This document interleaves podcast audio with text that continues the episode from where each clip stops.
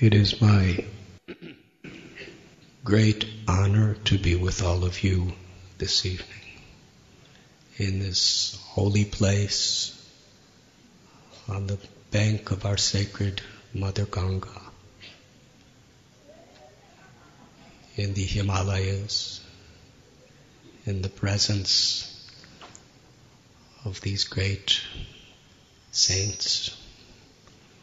My special gratitude to you, Param Puja Chidananda Saraswati Muniji Maharaj, for bringing us all together again. And my special gratitude to each and every one of you who have come from all parts of the world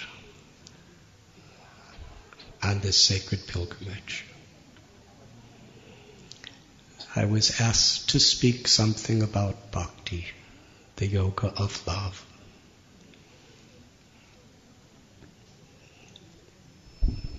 There's a verse in Srimad Bhagavatam that very much um, personifies the bhav or the spirit of those in the path of bhakti.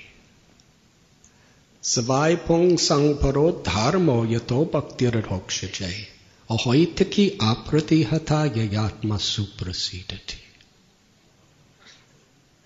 There are many types of dharma.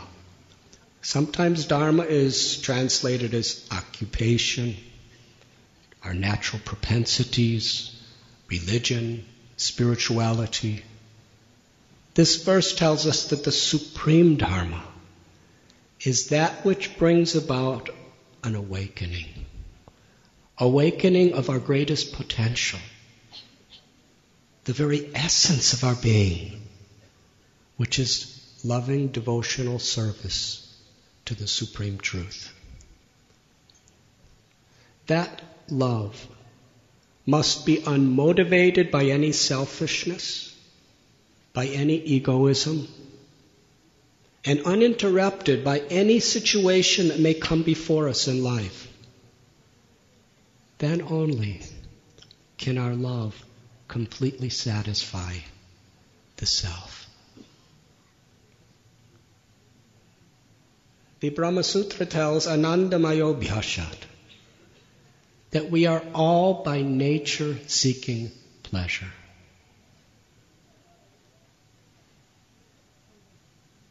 From the little ant in your kitchen in Mumbai to the rats that sometimes come in your kitchen to the great presidents and the devas. Everyone is seeking pleasure. Why? Because it is our inherent nature to have the experience of ananda which means transcendental ecstasy. That's what we are always seeking.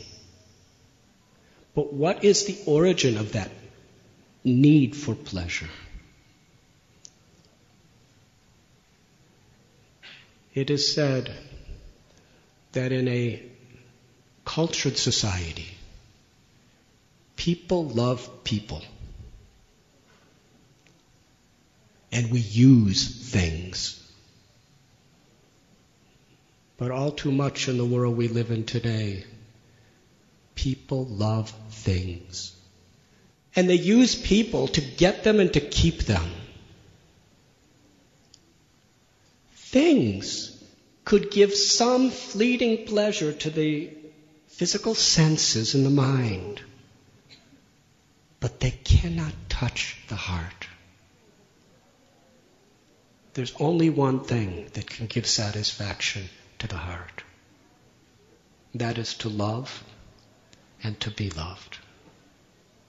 And the origin of that experience is the Atma, the eternal soul's natural love for the Supreme Soul, the Paramatma, who we call Krishna, the all attractive one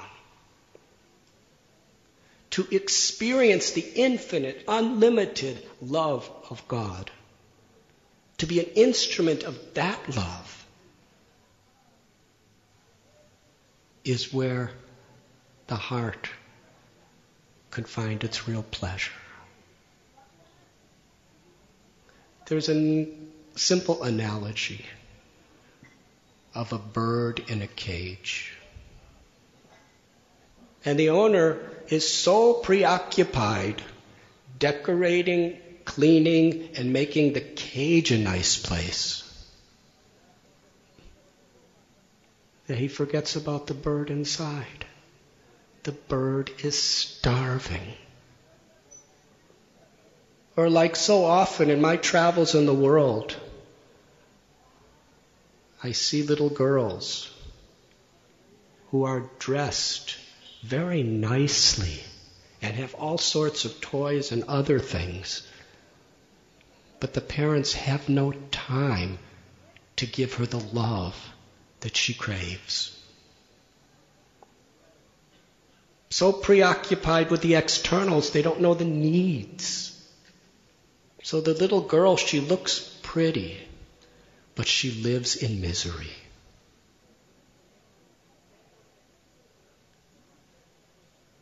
Bhakti is the process of reconnecting with that energy of divine love that is inherent within all of us.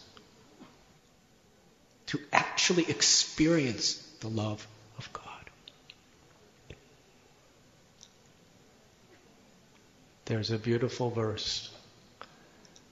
Atapumbir dvijastreshtas varnashrama shvanushtatasya dharmasya. What is success?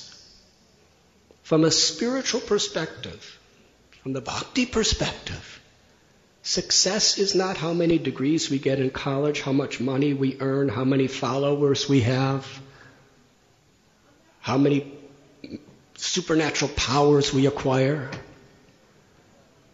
Real success is whatever we do, whatever we say, whatever we think. It is an offering of love that pleases the Supreme Lord.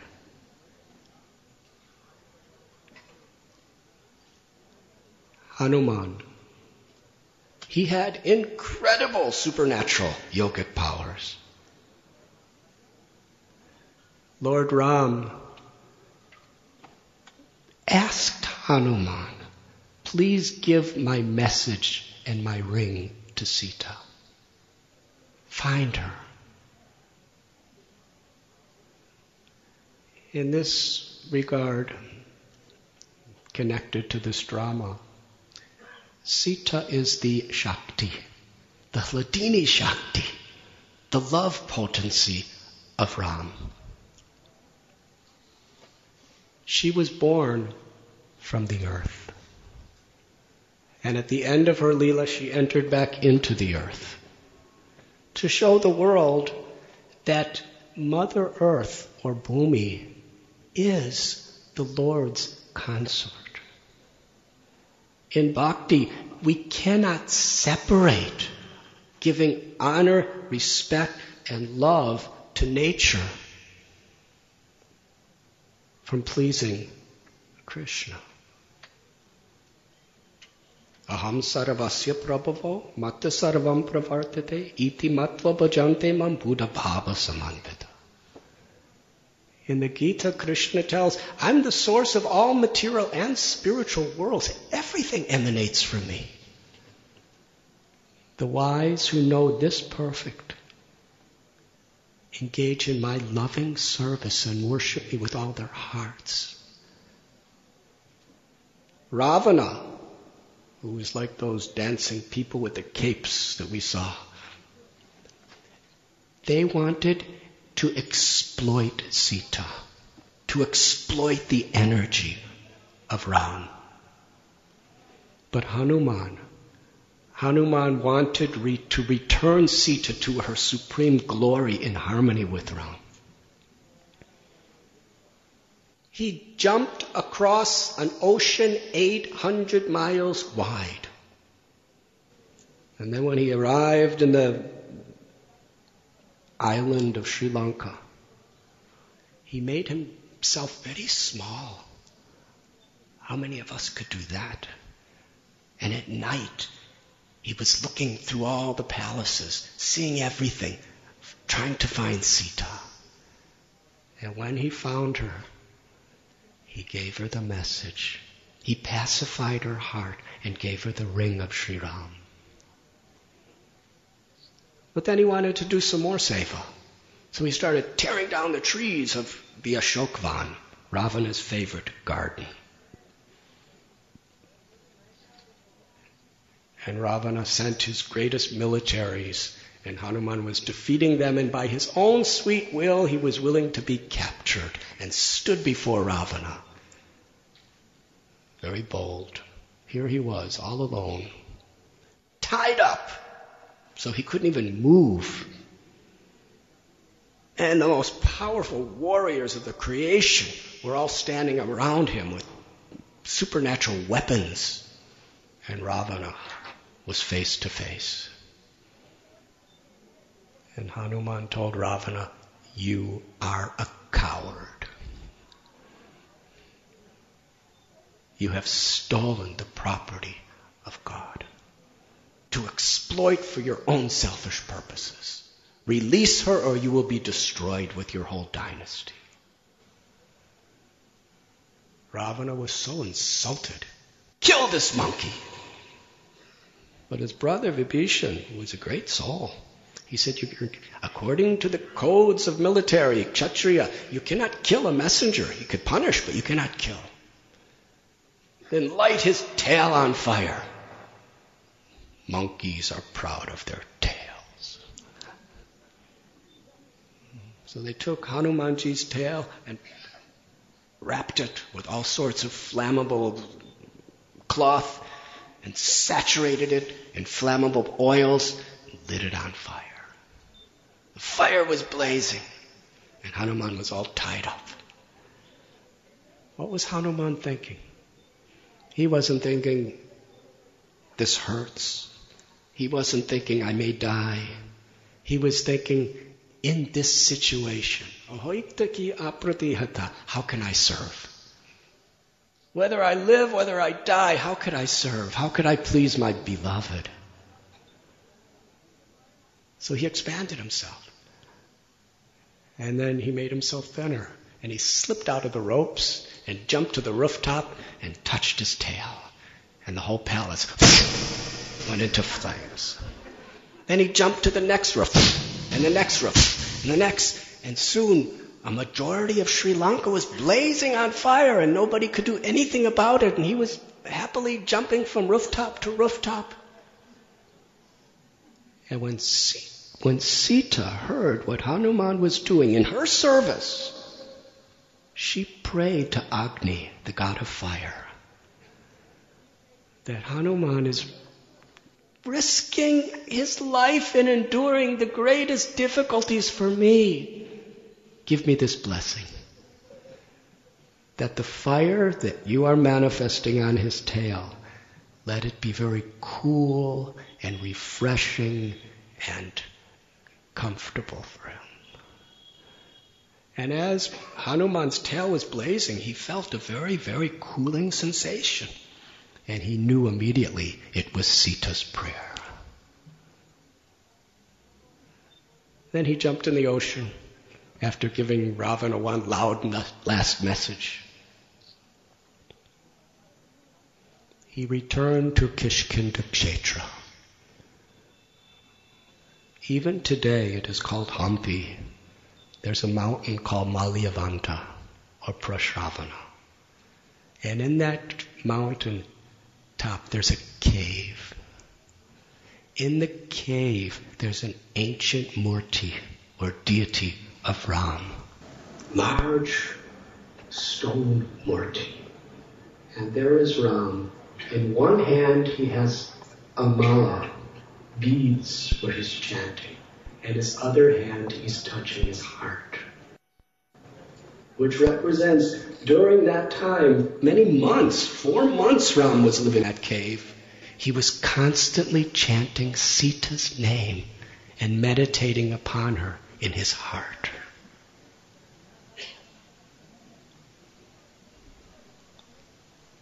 This is how the Lord loves his devotee. And this is how the Lord loves Mother Nature, who is a manifestation of Sita. Hanuman finally returned and explained the whole story to Ram. Not only the whole story, but he gave Ram Sita's message of love.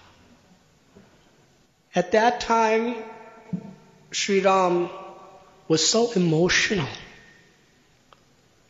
Although he's Parameshwar, the supreme controller of all controllers, he cried with gratitude, with affection. And with a choked voice, he spoke to Hanumanji. He said, I'm living in the forest. I have nothing to give you. What you have done for me, how much you have risked for me, your love for me, how much pleasure and relief you gave to my beloved Sita. The only thing I have to give you is myself. I am your property. And in that spirit, Ram embraced Hanuman. In the arms of Hanuman, being bathed by the tears of Ram and Ram being bathed by the tears of Hanumanji. Samsadir Haritosha. That was the success, the fulfillment of Hanumanji's whole existence. Is out of love he was giving pleasure to his beloved. Patram pushpam palam yam yomi bhakta prayachati. Krishna tells in the Gita, even if you offer a fruit, a flower, a little water or a leaf with love, with devotion, I will accept it. There's a beautiful story. Soon after this, they were building a bridge that 800 miles across the ocean. And everyone, according to their capacity, was participating. Hanumanji was so strong, he could literally lift mountains and mountain peaks. He could just tear right off miles and miles wide and put them on the ocean. And they were all floating. And while he was lifting, about to put down this mountain peak, there was a little spider. Now, what is the strength of the legs of a spider? He was just kicking some grains of sand to make some contribution.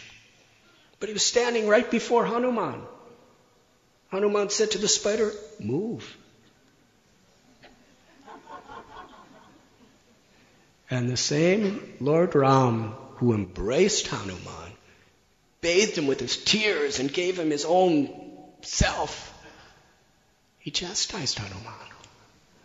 Love comes in many forms. He said, Hanuman, you are doing all you can do to serve me.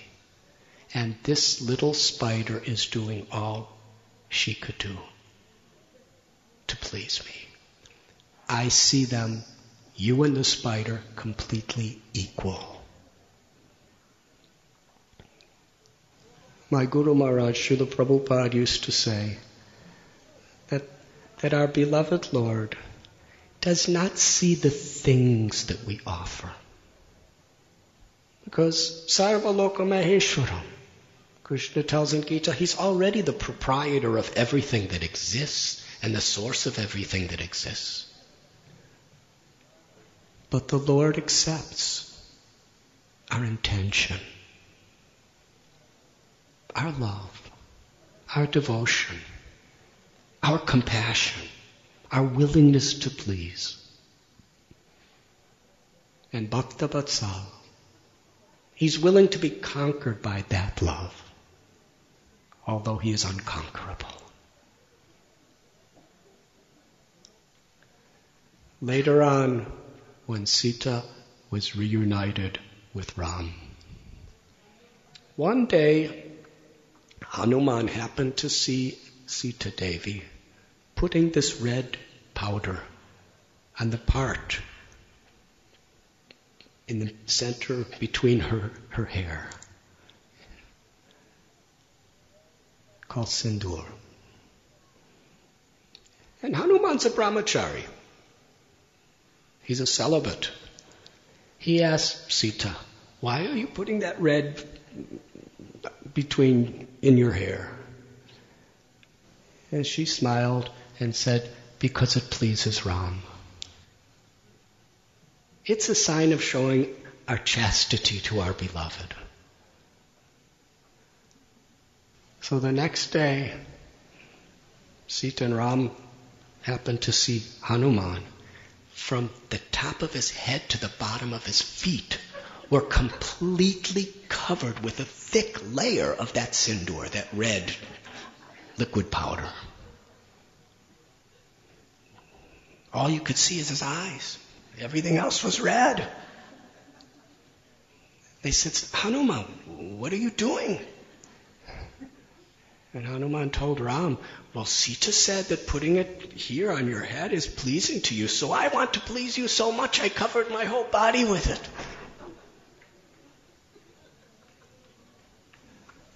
This is Hanuman's yoga. Samsadhyad Haritoshanam to give pleasure. That is love.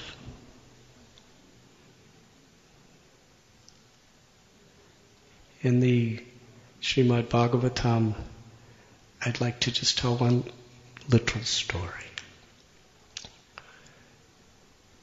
of how a tiny boy attained that love. His name was Dhruva.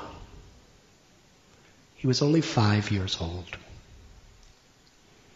He was the son of a king. The king, Uttanapada, had two wives. And he was very deeply attached to Dhruva's stepmother. So one day, the king was sitting on the throne and with the stepbrother of Dhruva on his lap. And Dhruva saw his father like that, and he loved his father. A little boy like this wants the recognition and the affection of the father. So he was so excited. I'm going to sit on the throne with my father, with my little brother. And Dhruva came running and running with such anticipation and went, just began to climb on his father's lap when the stepmother Suruchi scolded. You have no right to sit on the throne of your father because you were not born of my womb. You were born of an inferior woman. If ever you want to be elevated to that throne, you should worship the Supreme Lord so that you could take your next birth in my womb. That shattered Dhruva's heart. Five year old boy, he doesn't have so much power to reason or philosophically try to digest this type of crisis.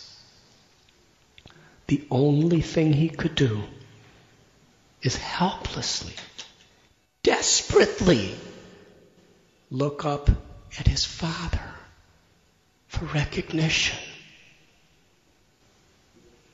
But his father looked away and ignored Dhruva.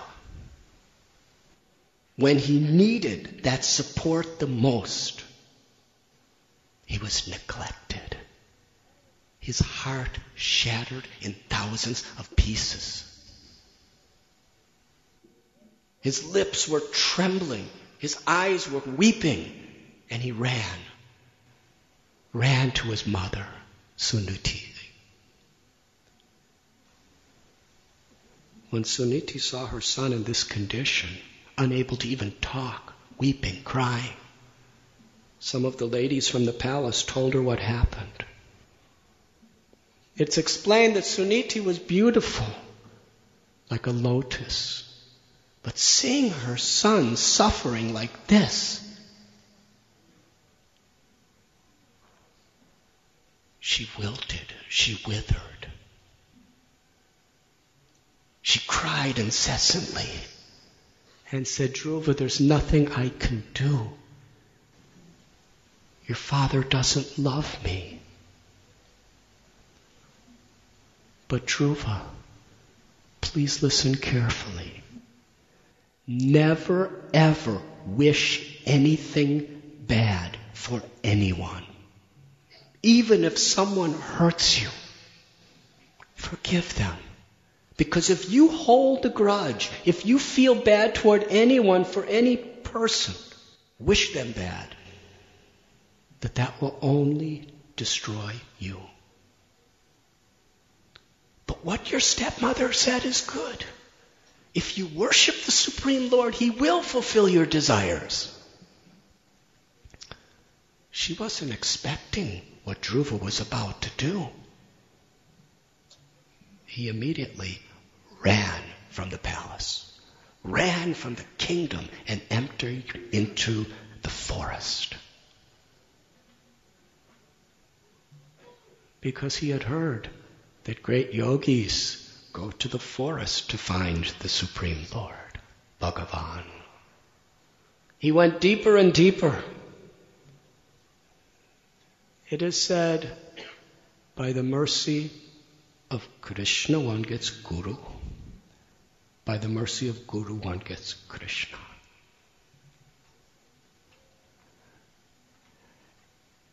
It's not that we can find our Guru. But yegatamam prapadyante tamstataiva bhajamya. According to our will, according to our surrender, the Lord reciprocates. And Ishwara Sarvabhutanam Arjuna our beloved Lord is within our heart. And He directs us, He guides us. So here's little Dhruva, five years old. He's never lived in any way except the most opulent wealth of the king's palace. And now he's all alone in the forest. Tigers, lions, snakes, cold, heat, mosquitoes. But he didn't care. Dritavrata, because he had such determination. I must find my God. When we have that determination,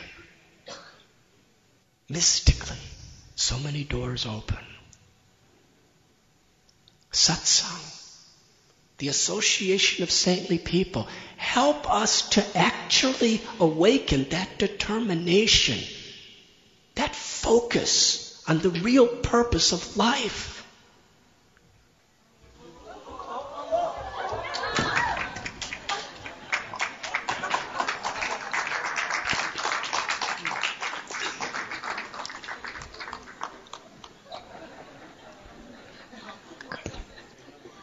Compared to Dhruva. Anyways, that was orchestrated just to wake you up. Thank you for your compassion upon me. It's wonderful. So much of you are praying for me and showing compassion upon me. It's the best part of the lecture for me. Where was I? Dhruva's in the forest. So he had that one pointed desire for self realization. And then the doors open. And Bhagavan himself sent Narada Muni. Otherwise, it's not that Narada Muni just happened to be walking around in the forest at that moment. And Narada Muni first tested Dhruva. He said, You're just a little boy. Why are you so concerned about a little insult? Just go home and play and study. And little Dhruva said to Narada, who was the greatest of rishis, he said, I have come here to find God. I've been so hurt. I have been so wounded that even though you're speaking nice philosophy, it doesn't sit in my heart. I must find God. I want revenge. I want to show my father and his wife. I want a kinger. I want a kingdom greater than my father and greater than my grandfather. That was his wish. So Narada Muni taught him the path of yoga. He taught him asanas. He taught him a mantra. Om Namo Bhagavate Vasudevaya. He taught him how to make a little form of Vishnu out of the mud and offer flowers in devotion. He taught him how to meditate on the Lord within his own heart and he told him to go to a very lonely forest called Madhuban on the banks of the holy river Yamuna. Dhruva went. He was all alone. First, he was just eating some kapita, which is the little fruits that monkeys eat. And then after some time, he stopped eating them he was just eating the dry leaves that fell to the ground, and after that, he was only drinking a little water. And after several months, Dhruva, he was standing in an asana on one toe. And his body was as immovable as a pillar.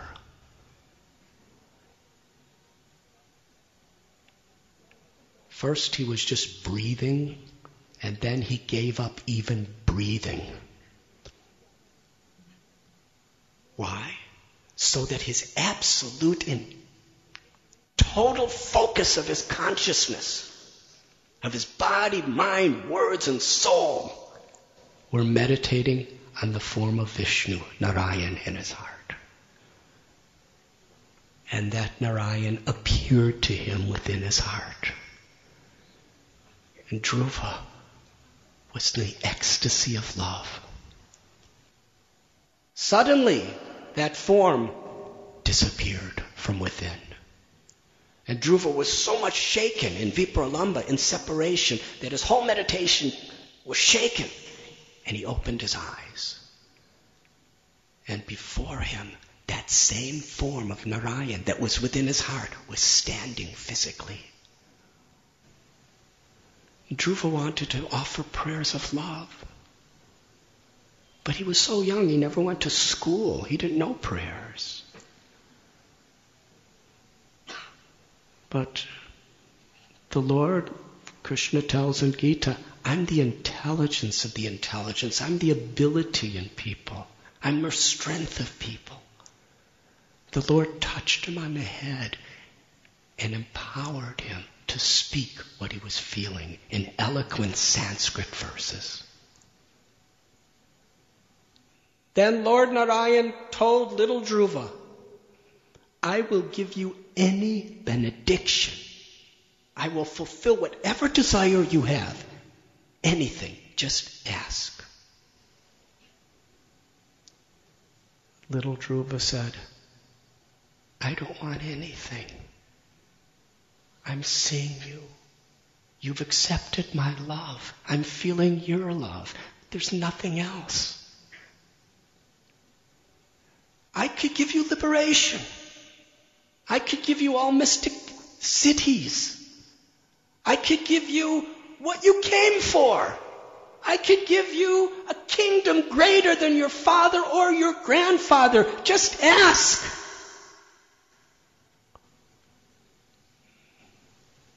Little Dhruva replied,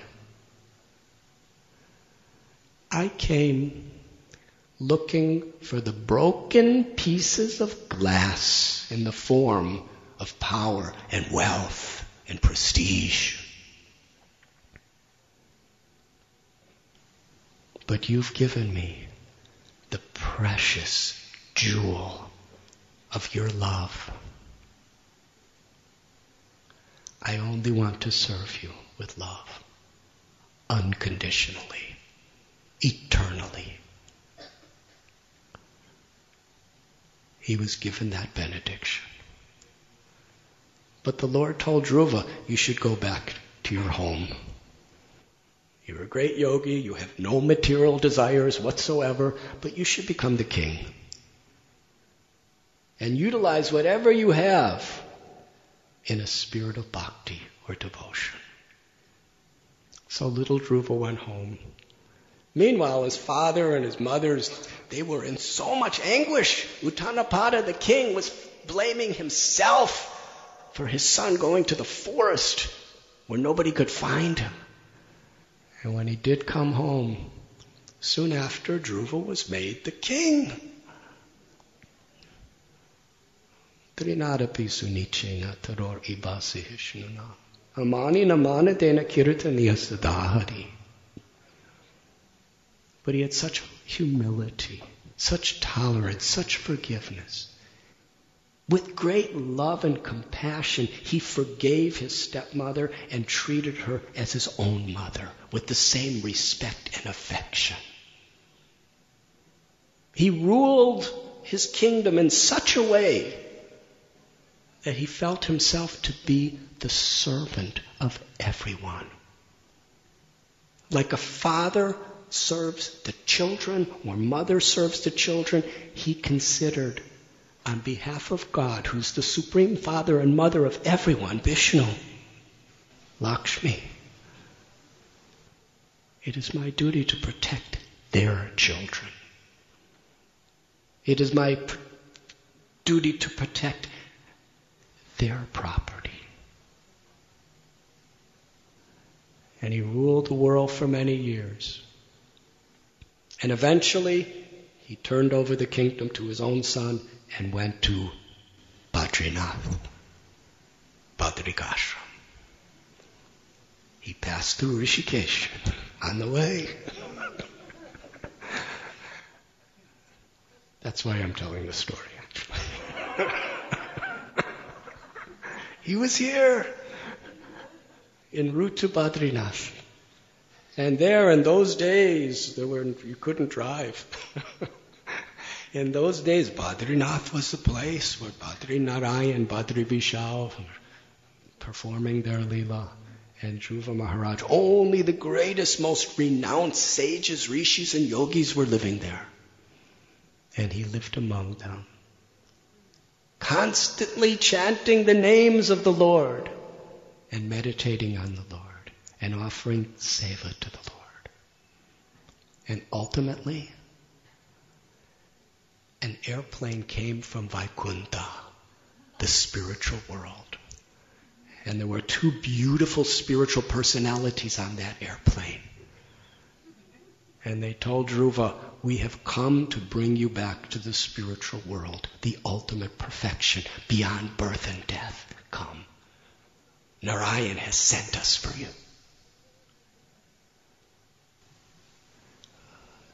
Dhruva was now an elderly man. He could have just looked at all the other yogis and rishis around and saying, well, you know, go on doing, doing your practices. I've attained perfection. No.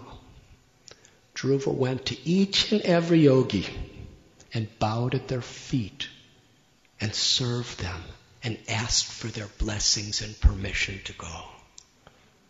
And from their heart of hearts, they gave blessings. This is a science. If you just ask a great personality for blessings, you're not going to get too much. But if you please the great souls in such a way that they're really happy with you, then Bhagavan's blessings flows through them incessantly toward us. So he received all of their blessings. And then it is said, death personified came before Dhruva and put his head as the step for Dhruva to go on the plane, to show that he had conquered death forever. Now, for me, what I'm about to say is the best part of the whole story. May I tell? Dhruva was on the plane. And he was thinking, long, many, many years ago, it was my mother who put me on the spiritual path. How could I go back to the spiritual world without her? Whatever I have, I owe to her. This is the nature of the heart of an enlightened person. Gratitude. When we have ahankar, false ego, infatuated pride, we can't really be grateful to anyone. But a humble heart is deeply grateful for anyone and everyone who has ever helped us in any way. And he was just thinking about his mother. And the spiritual personalities who were about to transport him said, Dhruva, we know what you're thinking. Look up there. And he looked up and he saw an identical airplane. It wasn't the kind of airplane that I came to Rishikesh in. These are celestial, spiritual planes. And he saw there his mother.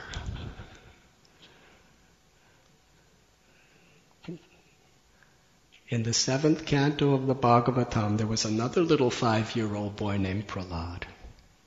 And in that story, the Supreme Lord tells Prahlad that anyone who surrenders to me with love, I promise, 21 generations of all their family and relatives, I will give them liberation.